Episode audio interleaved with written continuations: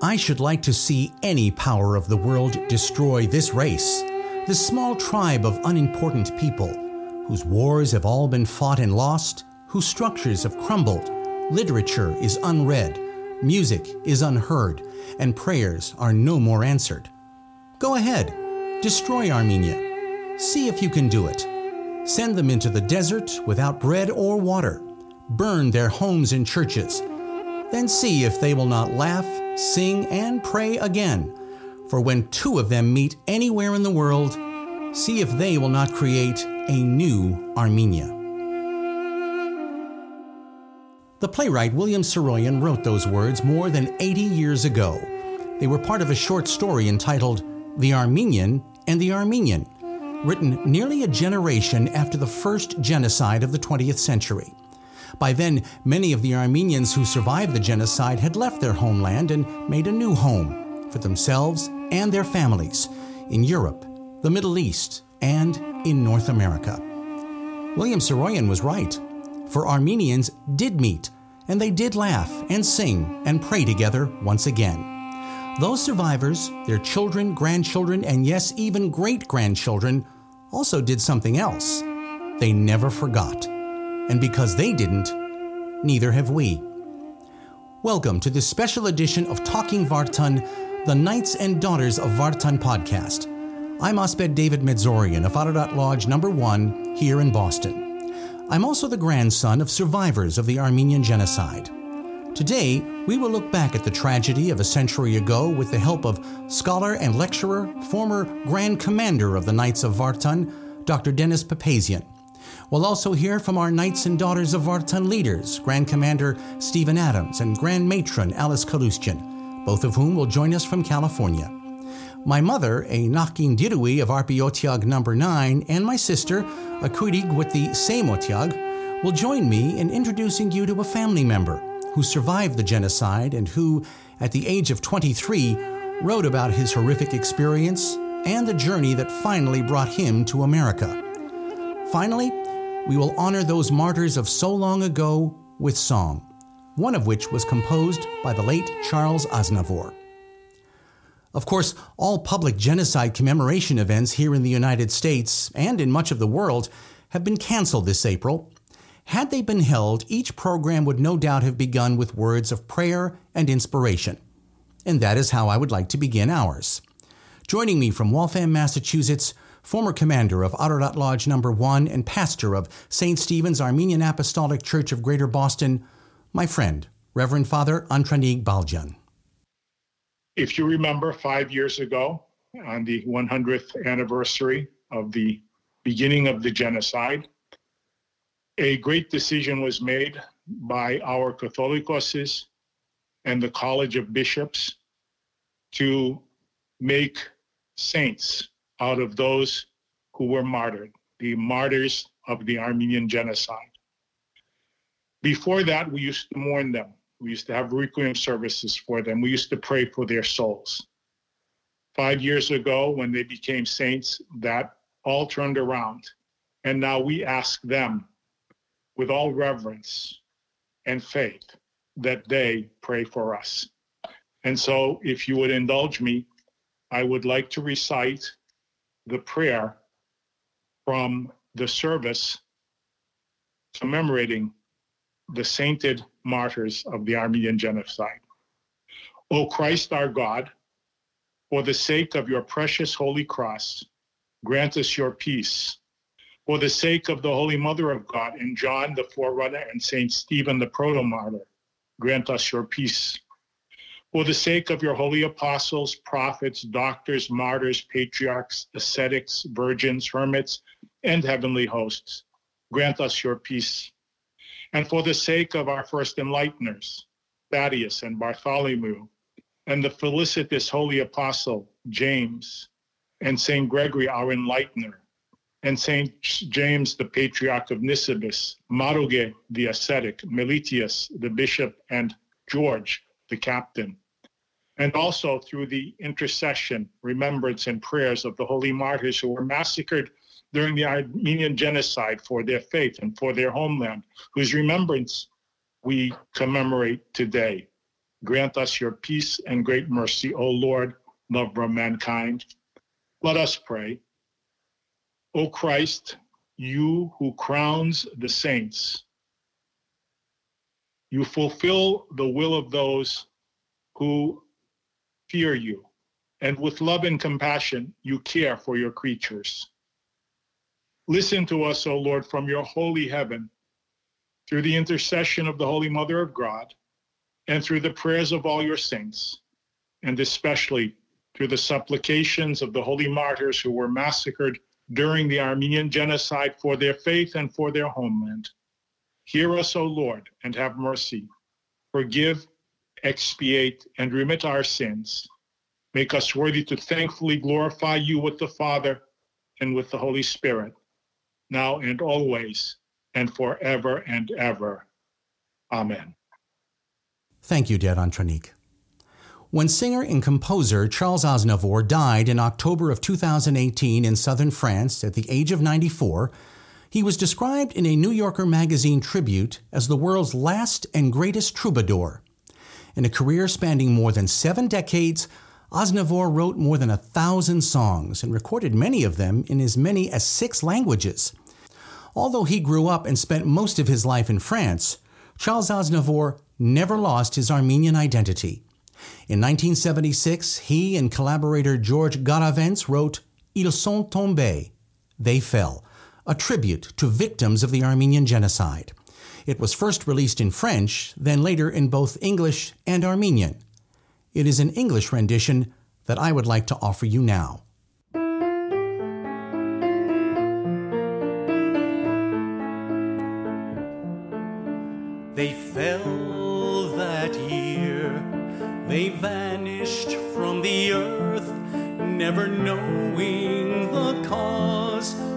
What laws they offended.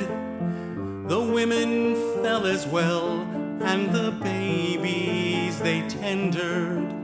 Left to die, left to cry, all condemned by their birth. They fell like rain across the thirsty land. In their heart they were slain, in their God still believing. All their pity and pain in that season of grieving. All in vain, all in vain, just for one helping hand. For no one heard their prayers in a world bent on pleasure from other people's cares. They simply close their eyes, they create a lot of sound in jazz and ragtime measure. The trumpet screamed till dawn to drown the children's cries. They fell like leaves. It's people in their prime, simple man, kindly man, and no one knew his crime. They became in that hour like the small desert flower, simply covered by the silent wind in sands of time.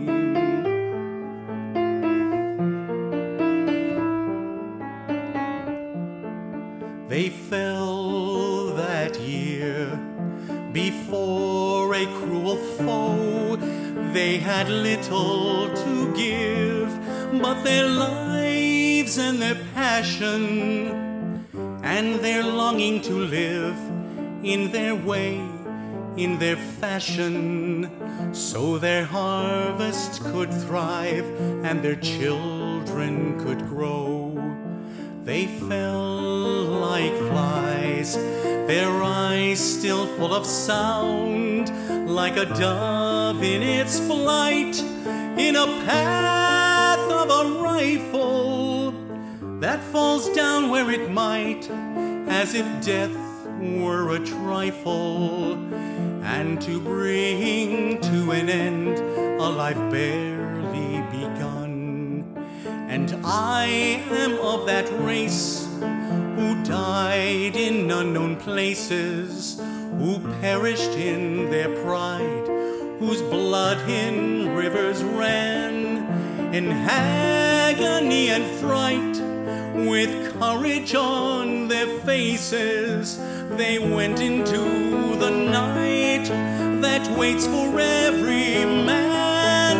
They fell like tears and never knew what for in that summer of strife, of massacre and war. Their only crime was life, their only guilt was fear. The children of Armenia, nothing less, nothing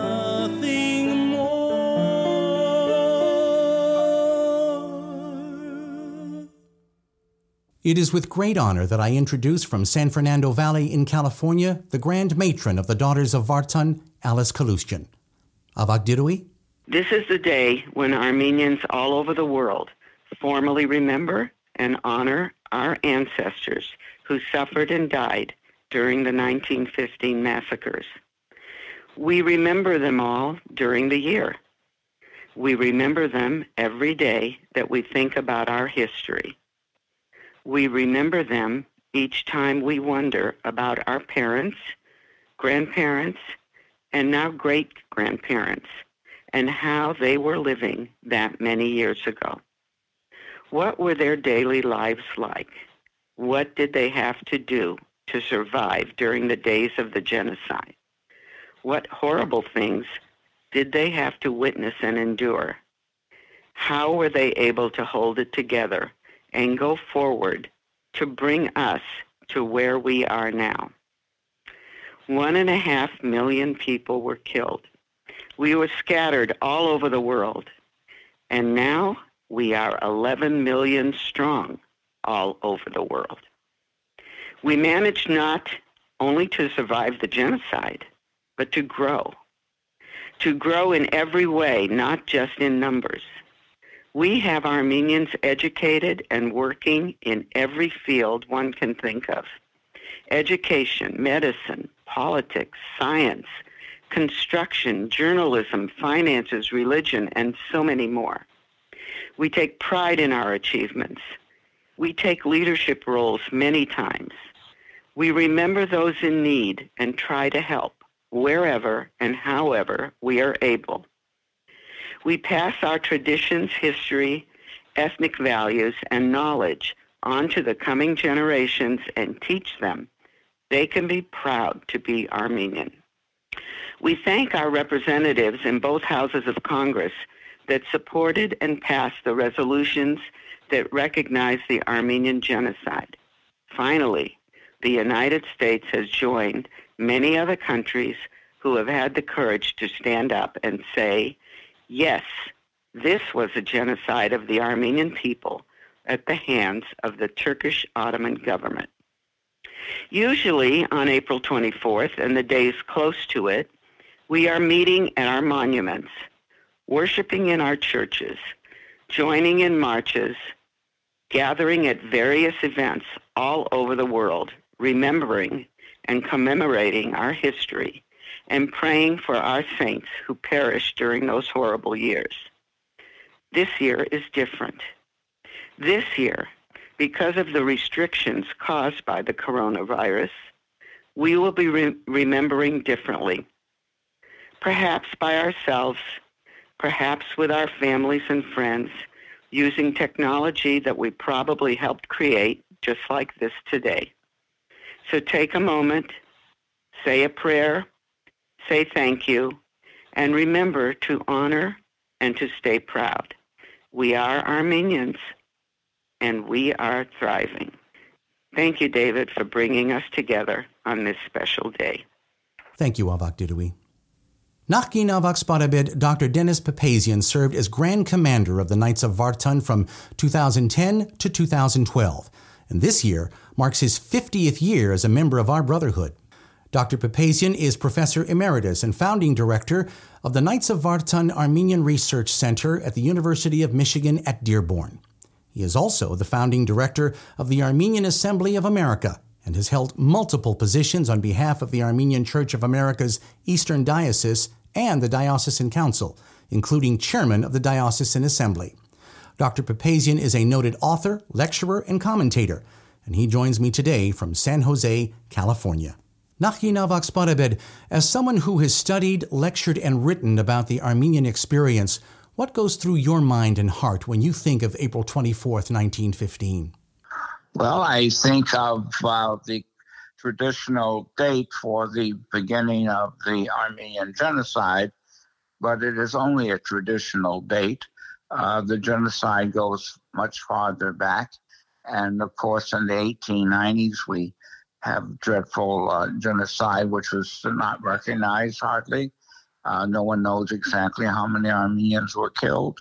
And then, of course, uh, in uh, the uh, uh, more recent times, April 24th, uh, it's also just a traditional date for the arrest of the Armenian intellectuals in Constantinople and their sentenced to exile, and most of them murdered on the way. Do you remember when you first were told about the Armenian genocide, was it a parent or grandparent who told you? And, and do you remember roughly how old you were when you first began to learn about it? I think I was around uh, 12 years old, and I began to learn about it through Archbishop Tiran Nersoyan, who came to lecture in Michigan uh, at our parish, and I found him to be uh, a real a stalwart intellectual and admired him. And for some reason, he liked me. And so we began a relationship that lasted on and off uh, until he uh, went to uh, Europe and uh, then back to the United States. When you were older and you began to study the events of uh, 1915 and the pogroms that preceded them and what also happened in the years after that. Were you surprised and are and do you remain surprised today at Turkey's continuous denial considering the fact that there was so much evidence and I mean contemporary evidence, you know, news reports that were being uh, written and published around the world. Um, the American president, Woodrow Wilson, who knew about what was happening. The fact that there was so much evidence that was there at the time, did it surprise you and does it surprise you that to this day, Turkey continues to deny that the genocide ever occurred? No, it doesn't surprise me at all. Uh, the perpetrators want to hide it and they began hiding it from the very uh, existence of the plan to commit a genocide.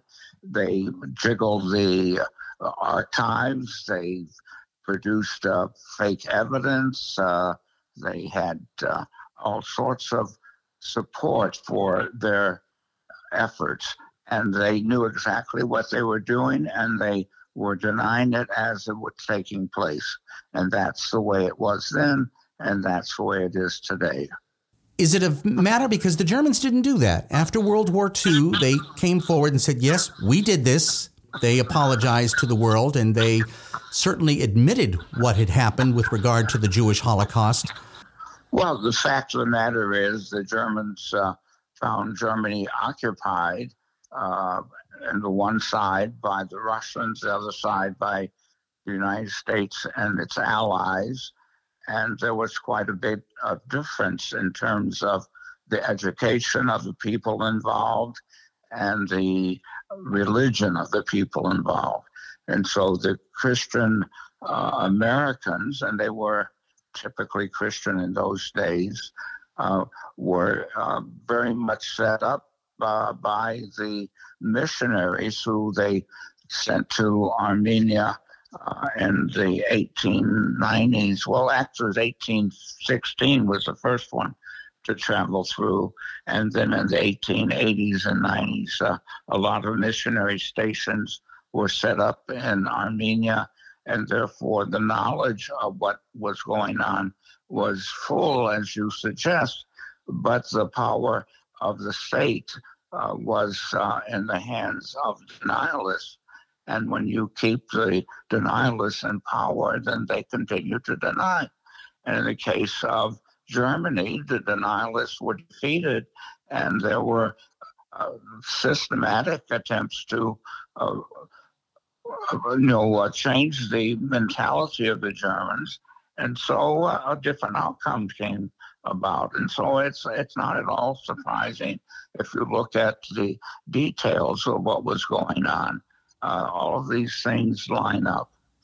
Because when the perpetrators are in power and remain in power, it's much easier to hide the truth. Of course. Exactly. Of course. And they course. planned to hide the truth from the very beginning. Uh, the archives in Turkey were manipulated and uh, for example, when the intellectuals were arrested on April 24th and sent to exile, uh, most of them were murdered, and secret uh, messages were sent back that they were lost or they, uh, you know, were tur- turned up here or there. And so they confused the issue. There was no uh, actual uh, admission, even when they were being uh, exiled and killed that they were doing this. This was all planned and uh, set up in a very systematic fashion. Yeah, my grand, my great grandfather, my mother's grandfather, was one of those uh, intellectuals who was removed from his home and uh, told initially that they were going to help protect the region. And of course, they all knew, the families knew, and the men themselves, of course, knew that that was totally ridiculous, that that was not what was happening, and that they were going to be taken to slaughter. You mentioned the missionaries just a little while ago, and this is a part of the Armenian genocide story that doesn't get told nearly as much. My, my grandparents have both mentioned this to me on my mother's side. That there were people, some Turks, some were others, uh, Kurds and all that, who actually did go out of their way to try and rescue or at least protect some of the Armenians in the region whom they knew were in terrible danger. Who, talk a bit about who you believe some of the heroes of that period were. Well, there are not that many that we have evidence of because uh, the Turks, uh, if they did help Armenians, did it secretly or tried to do it secretly. And so the evidence of that help uh, was destroyed or was you know non-existent. And so what we find out then is that the uh, reality is that very few Turks or Kurds helped Armenians, and most of them took Armenians as servants or, in rare cases, as wives, uh, because wives were hard to get, apparently, if you were poor. So we have a very complex situation of Kurds and Turks uh, involved in the genocide.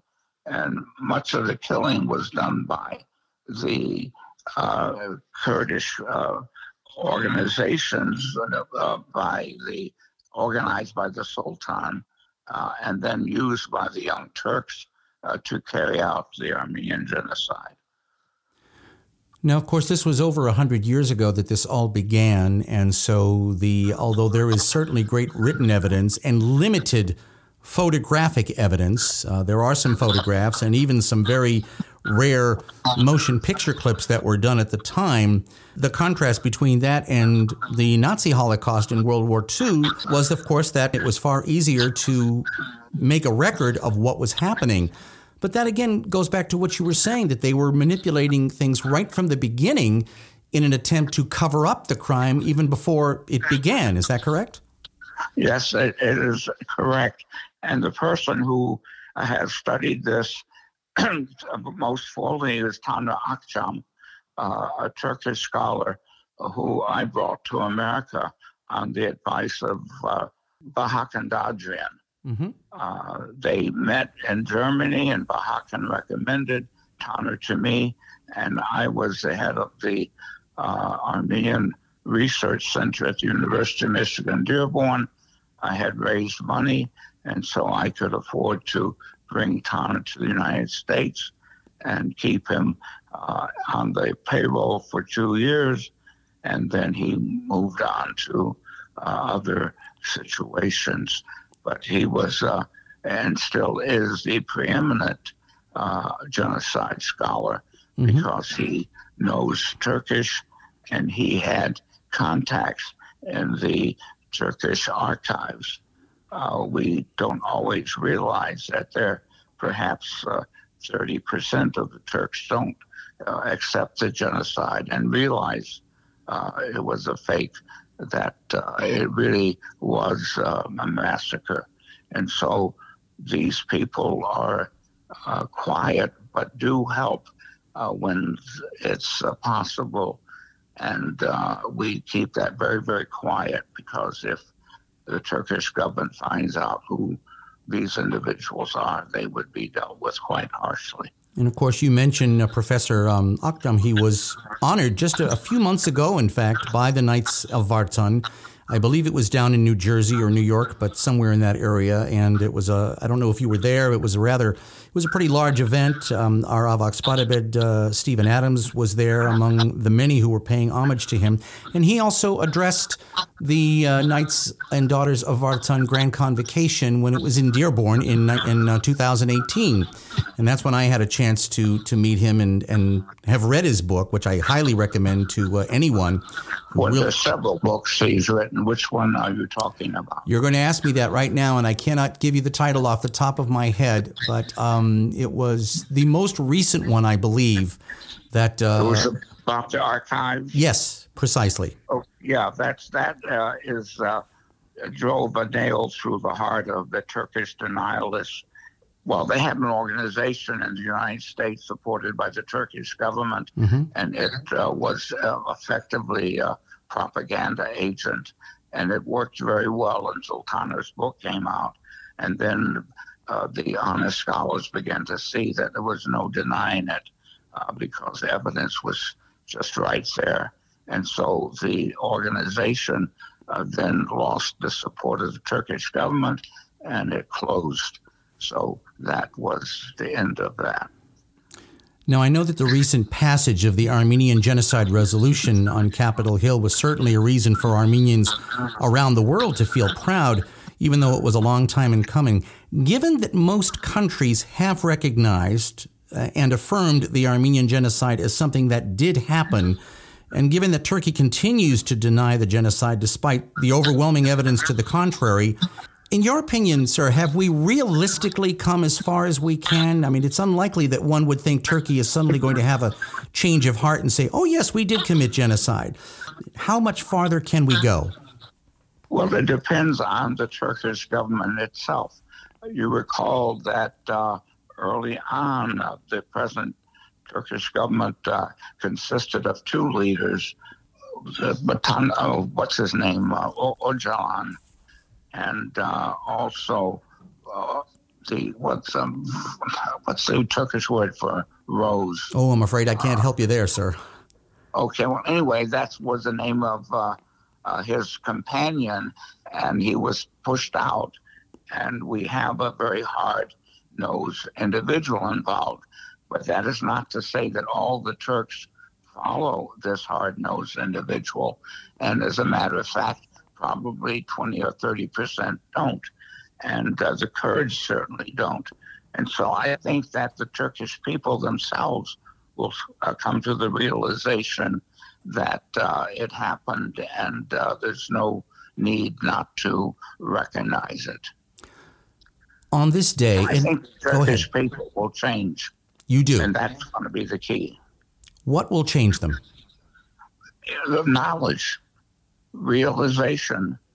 But has the not has the knowledge not always been there though, Nakinavak bit? I mean, the, the, the information has been there. It's, is it simply a matter of getting the information to the people?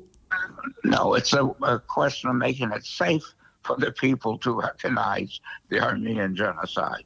But that's pretty difficult task in itself, though. Well, right now it is because they're very, uh, the, the head of Turkey is a very uh, harsh, uh, recalcitrant individual. But will he stay in power forever? No. Will Turkey change? Probably. Uh, I, I, see that the Turks themselves will, will do it because we've dealt with good Turks uh, in the archives and elsewhere. So we know they're there, and they will increase as uh, the freedom uh, increases in Turkey. And I think it will because with education, uh, people become more uh, free intellectually, and uh, they accept things. So I, I see it uh, when, when the current head of Turkey loses his power, and I think he's on the way to that. We will see that the people themselves eventually uh, recognize the Armenian genocide. That will be a day to look forward to. We're talking with Nakin Avak Dr. Dennis Papazian. He is in San Jose, California today as we mark the 105th anniversary of the Armenian Genocide. And uh, Dr. Papazian, if I'm not mistaken, uh, this is your 50th year with the Knights of Vartan. Is that correct? That's correct. Well, happy anniversary, and that's that's quite well, thank you. that's quite a that's quite an accomplishment, and I know that uh, that uh, everybody in our organization and the Daughters of Vartan are uh, ex- extremely proud of you. And, and tell me what you think our role is as both Knights and Daughters of Vartan in trying to keep not only the memory of April 24th, 1915 alive, but forging ahead as one Armenian generation leaves us and another takes over. Well, I think it's very important that we pile up the evidence and uh, as soon as possible have a museum of the Armenian genocide in America, uh, which contains all the relevant materials uh, that are convincing to scholars and individuals throughout the world. Uh, the United States uh, plays a big role in developing world public opinion. And so I think uh, we have to move ahead in this country and we've moved ahead to the extent now that we have recognition both from the House and the Senate. And so now we want to uh, make sure that the intellectuals all come aboard, and most of them have by now. And uh, that would lead us to uh, a better place. And that, uh, I think, is what we're headed for. Within the next 25 years, the Turkish people themselves will come to the acceptance of the Armenian genocide. My special thanks to former Grand Commander Dr. Dennis Papazian. It's my honor now to present from Fresno, California, the Grand Commander of the Knights of Vartan, Stephen Adams. Avak Spadabed. Thank you, David, for your work on the Talking Vartan. I want to start by offering the condolences of the Avak Tivan on the passing of your father. He was a great man and a true knight. After our election as the Avak Svaravit of the Knights of Vartan, one of my very first thoughts was attending the April 24th Armenian Genocide commemoration in Times Square. I have always heard so much about it, but have never had the chance to attend. This was going to be my first. A number of our Abak Tima members, along with their wives, were also planning on attending. Never in my wildest thoughts would I have imagined the situation we are in today. Not only being unable to commemorate, but sheltered in our homes in isolation. The committee, in preparing this year, had already done a lot of work, and I was anxious to attend. But now we must do our remembrances and commemorations online. It's hard to imagine that 105 years ago, a government turned on its own people and sought to eliminate them from their ancestral homeland. The world turned a blind eye to the tragedy of our people. It was in those years that the Knights of Vartan was founded to come to the aid of the remnants of our people that had been scattered throughout the world as a result of this genocide of our people. My family was one of the luckier ones. My grandmother was born in this country in 1895. I used to ask her if she still had family in her village of Perchach after her parents had come to the U.S. And she said she used to write letters to her grandmother. I said, What happened to her? She said, The letters just stopped in the history of the Armenian people, 1915 will be frozen in time. We had survived a battle for our Christianity in 451. We had survived conquering empires sweeping through our homeland. But 1915 saw our history almost wiped out. The villages of our ancestors are now devoid of their people. Our ancient churches now sit in rubble. But the most devastating act is the continual denial of the truth of genocide the Republic of Turkey is still in a state of genocidal denial. Healing from this wound on the Republic of Turkey can never be achieved without acceptance of the truth. We will continue to commemorate. We will continue to remember. We will celebrate the lives of our saints who died in the faith. While we commemorate online this year, we pray that we will all be together next April in Times Square. Thank you, David, for hosting us today. Thank you, Avak Spadabed.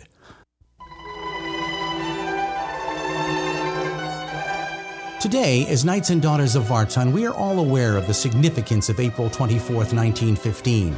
Perhaps you and your family are here today because a relative or relatives survived the Armenian genocide and came here to America to begin a new life. Do you remember the very first time that you were told about the Armenian genocide? How old you were? And who it was who told you? I can't remember a time when I didn't know about it. My parents and grandparents told my siblings and me about the Armenian genocide when we were children. And while they at first left out any graphic descriptions of the atrocities that cost one and a half million Armenians their lives, they made sure that we knew that the Ottoman Turks tried to eliminate all of the Armenians living in Turkey, and that among those who died were relatives of ours.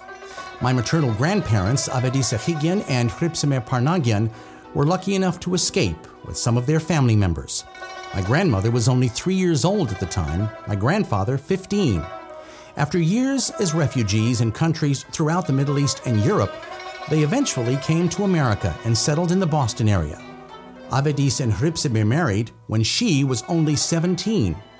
A year and a half later, she gave birth to the first of four children, a daughter, who would one day be Nachkin Dirui Eva Medzorian, my mother. As a little girl in the 1930s, my mother's first language was Armenian, because at home, that was all she and her family spoke. Still, young Eva knew little about the country from which her parents and grandmother, who also lived with them, had come. That would change when she entered kindergarten and her teachers and classmates were all speaking English. She told me that this was the first time that she began to feel different. A year later, her first grade teacher asked my mother and her classmates to learn about their ethnic backgrounds and share that information with the rest of the class. The only person who was could talk about it was my father, and, and my father was not a very talkative person. I said, Well, I want to know. I mean, how can I go to school and people are asking me, where, you know, what nationality are you? That did it. He got a twinkle in his eye and he said, I'm going to tell, I'm going to show you. he opened the drawer and pulled out a book of maps. And, and he pointed out, roughly flipping through the pages, now I'm going to show you where it is. But I was so excited. This was such a an interesting thing, you know. I'm going to find out who I am. He had to be happy that you were interested, though, wasn't he? He was very happy. he was really, I think, of all the I think I that was the happiest I had ever seen him, to tell you the truth. Yeah. The following day, I went to school armed with this map, actually, you know, a book and everything else. And, and I showed it to the teacher and said, Oh my goodness, this is so wonderful. It made me very proud that I could finally say that, well, this is who I am. I come from here. I like what I'm eating because every my food, you know, we, we were we were different. Everybody else would have a sandwich, and I would have something from Armenia, an Armenian thing, and they would say, you know, you know what is this? And they'd all come around me and, and say, and want to know more.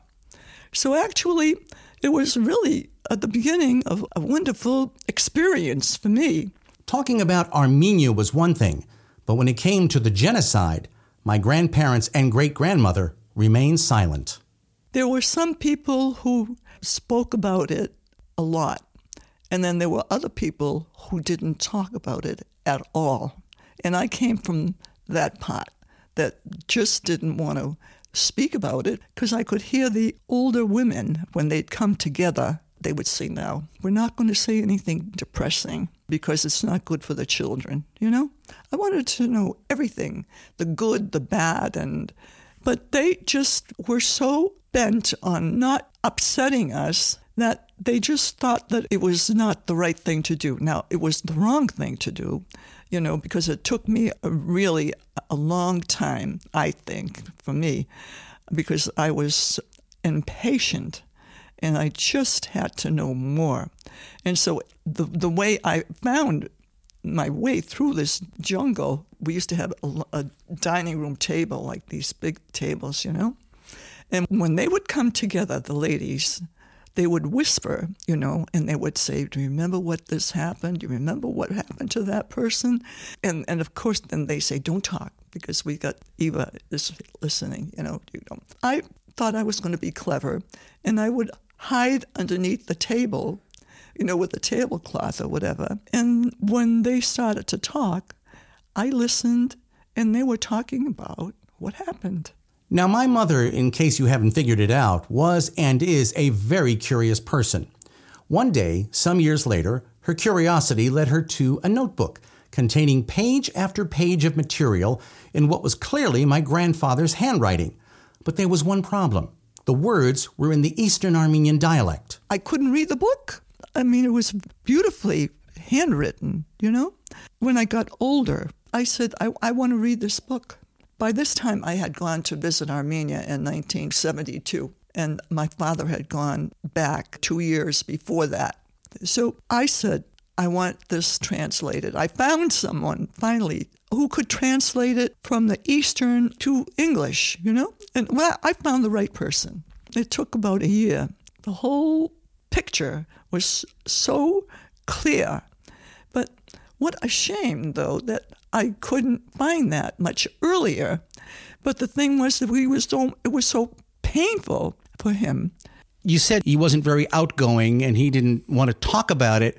Did it surprise you that he was able to convey those feelings so well and so vividly in his writing? Uh, I was really, really amazed. I was so proud. It was it was really written beautifully, and the woman who translated it was so precise and wrote it exactly as it was. So I, I have the, the his written book and the translated. Grandma and you were the two people from whom I learned the most about Armenia and, of course, the genocide. And you talked about it with us when we were very young. Do you now think that that was the right thing to do? Was it important that we learn about the good and the tragic at a very young age? Uh-huh. Oh, oh, most definitely. It depends upon how you tell the story, too. Uh, you can't get so involved in, with it and so emotional, you know, that you can't really speak about it. But it was difficult for me because I was surrounded with people who tried to protect me. And I didn't want to be protected.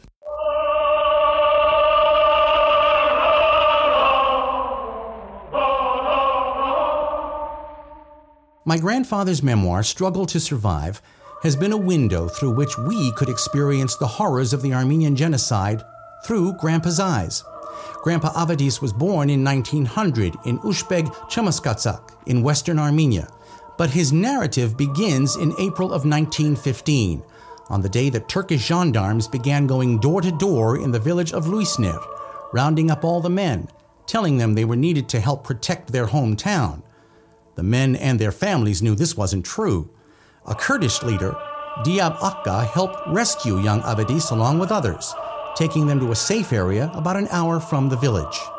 From his memoir, Avadis described what happened next.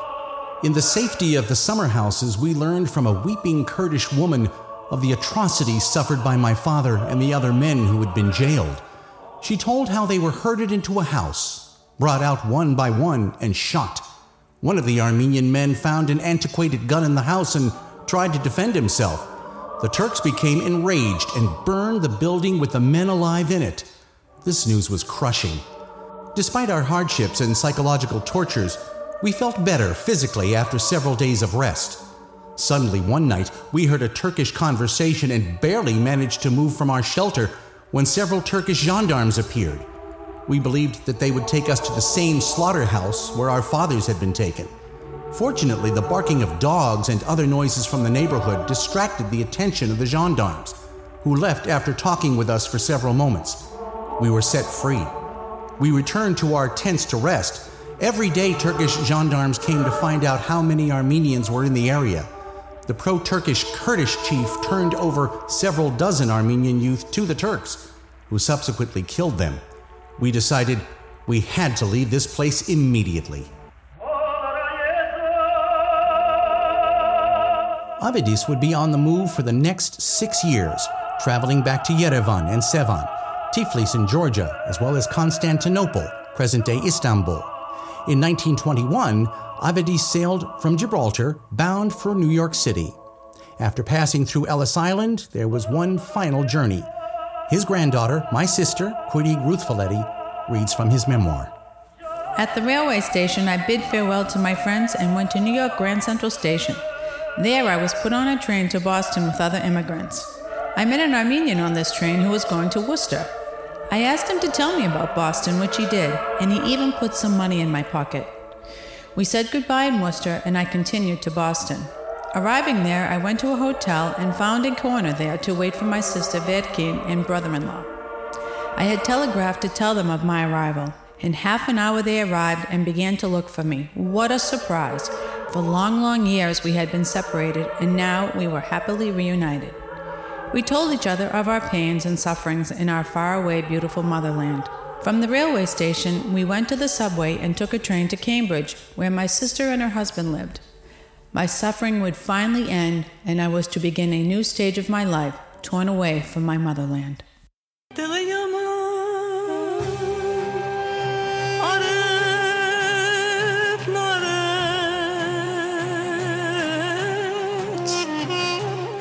Avedis and Hripsime Achigian would have four children. My grandparents moved their family to Somerville, Massachusetts in 1940, where they continued to live until my grandfather's death in 1986. The day before his passing, Grandpa had dreamed that he was inside an Armenian church, adorned wall to wall and even on the roof with beautiful flowers. For his entire life, Armenia never left him, and as my mother would describe years after his passing, Whenever he went back to Armenia, which he did a handful of times, he was home. Two years after his death, my sister Ruth and my cousin Sharon accompanied my grandmother, who brought my grandfather's ashes back to the land of his birth. They and our relatives in Armenia buried his ashes next to his brother Alfred in a cemetery in Yerevan's Shahumyan district. In 1993, my grandfather's handwritten memoir was finally translated from Eastern to Western Armenian and then finally to English. The Eastern Armenian version was published in Yerevan that same year. My mother, Nakin Dirui Eva Medzorian, has visited Armenia over 100 times in the last 50 years, and like her father before her, when she visited with my dad, she was home. During one of those visits, she sang this prayer Bahaban Amenai, protector of all living creatures.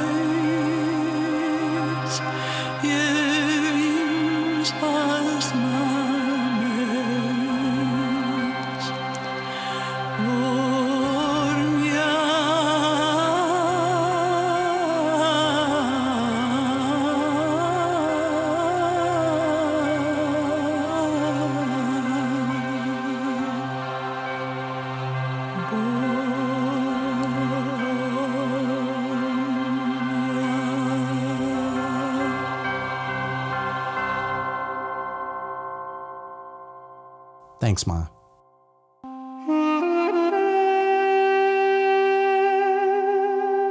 It's hard to believe that four generations have passed since April 24, 1915. Survivors of that first genocide of the 20th century are gone now.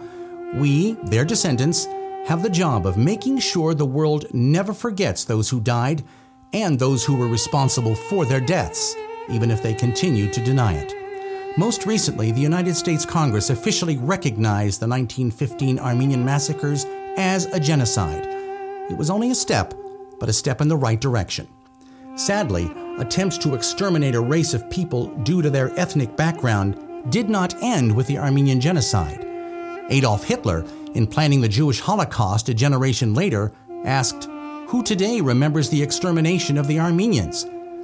When it comes to people, the answer then and since has been not nearly enough. My special thanks to all of our participants in this podcast our leaders, Grand Commander Stephen Adams and Grand Matron Alice Kalustian, our former Grand Commander, Dr. Dennis Papazian, Reverend Father Antranig Baljan, and of course, my mother, Nakin Dirui Eva Medzorian, and my sister, Koidig Ruth Valetti. On behalf of my family, I would like to thank all of you who expressed your sympathies and condolences following the passing earlier this month of my father, Nakin Spadabed Jack Medzorian. He loved the Knights of Vartan and believed in its mission. Our Grand Commander Stephen Adams described Dad as the example of a true Knight of Vartan. To all of you, please stay safe and do what is necessary to stay healthy, not just for you, but for your loved ones. I'd like to close this program with the words of philosopher George Santayana Those who do not remember the past are condemned to repeat it. Today, after 105 years, we remember. I'm Osped David Medzorian of Ararat Lodge Number 1 in Boston. Shnoragalem, Sideli Paregamner.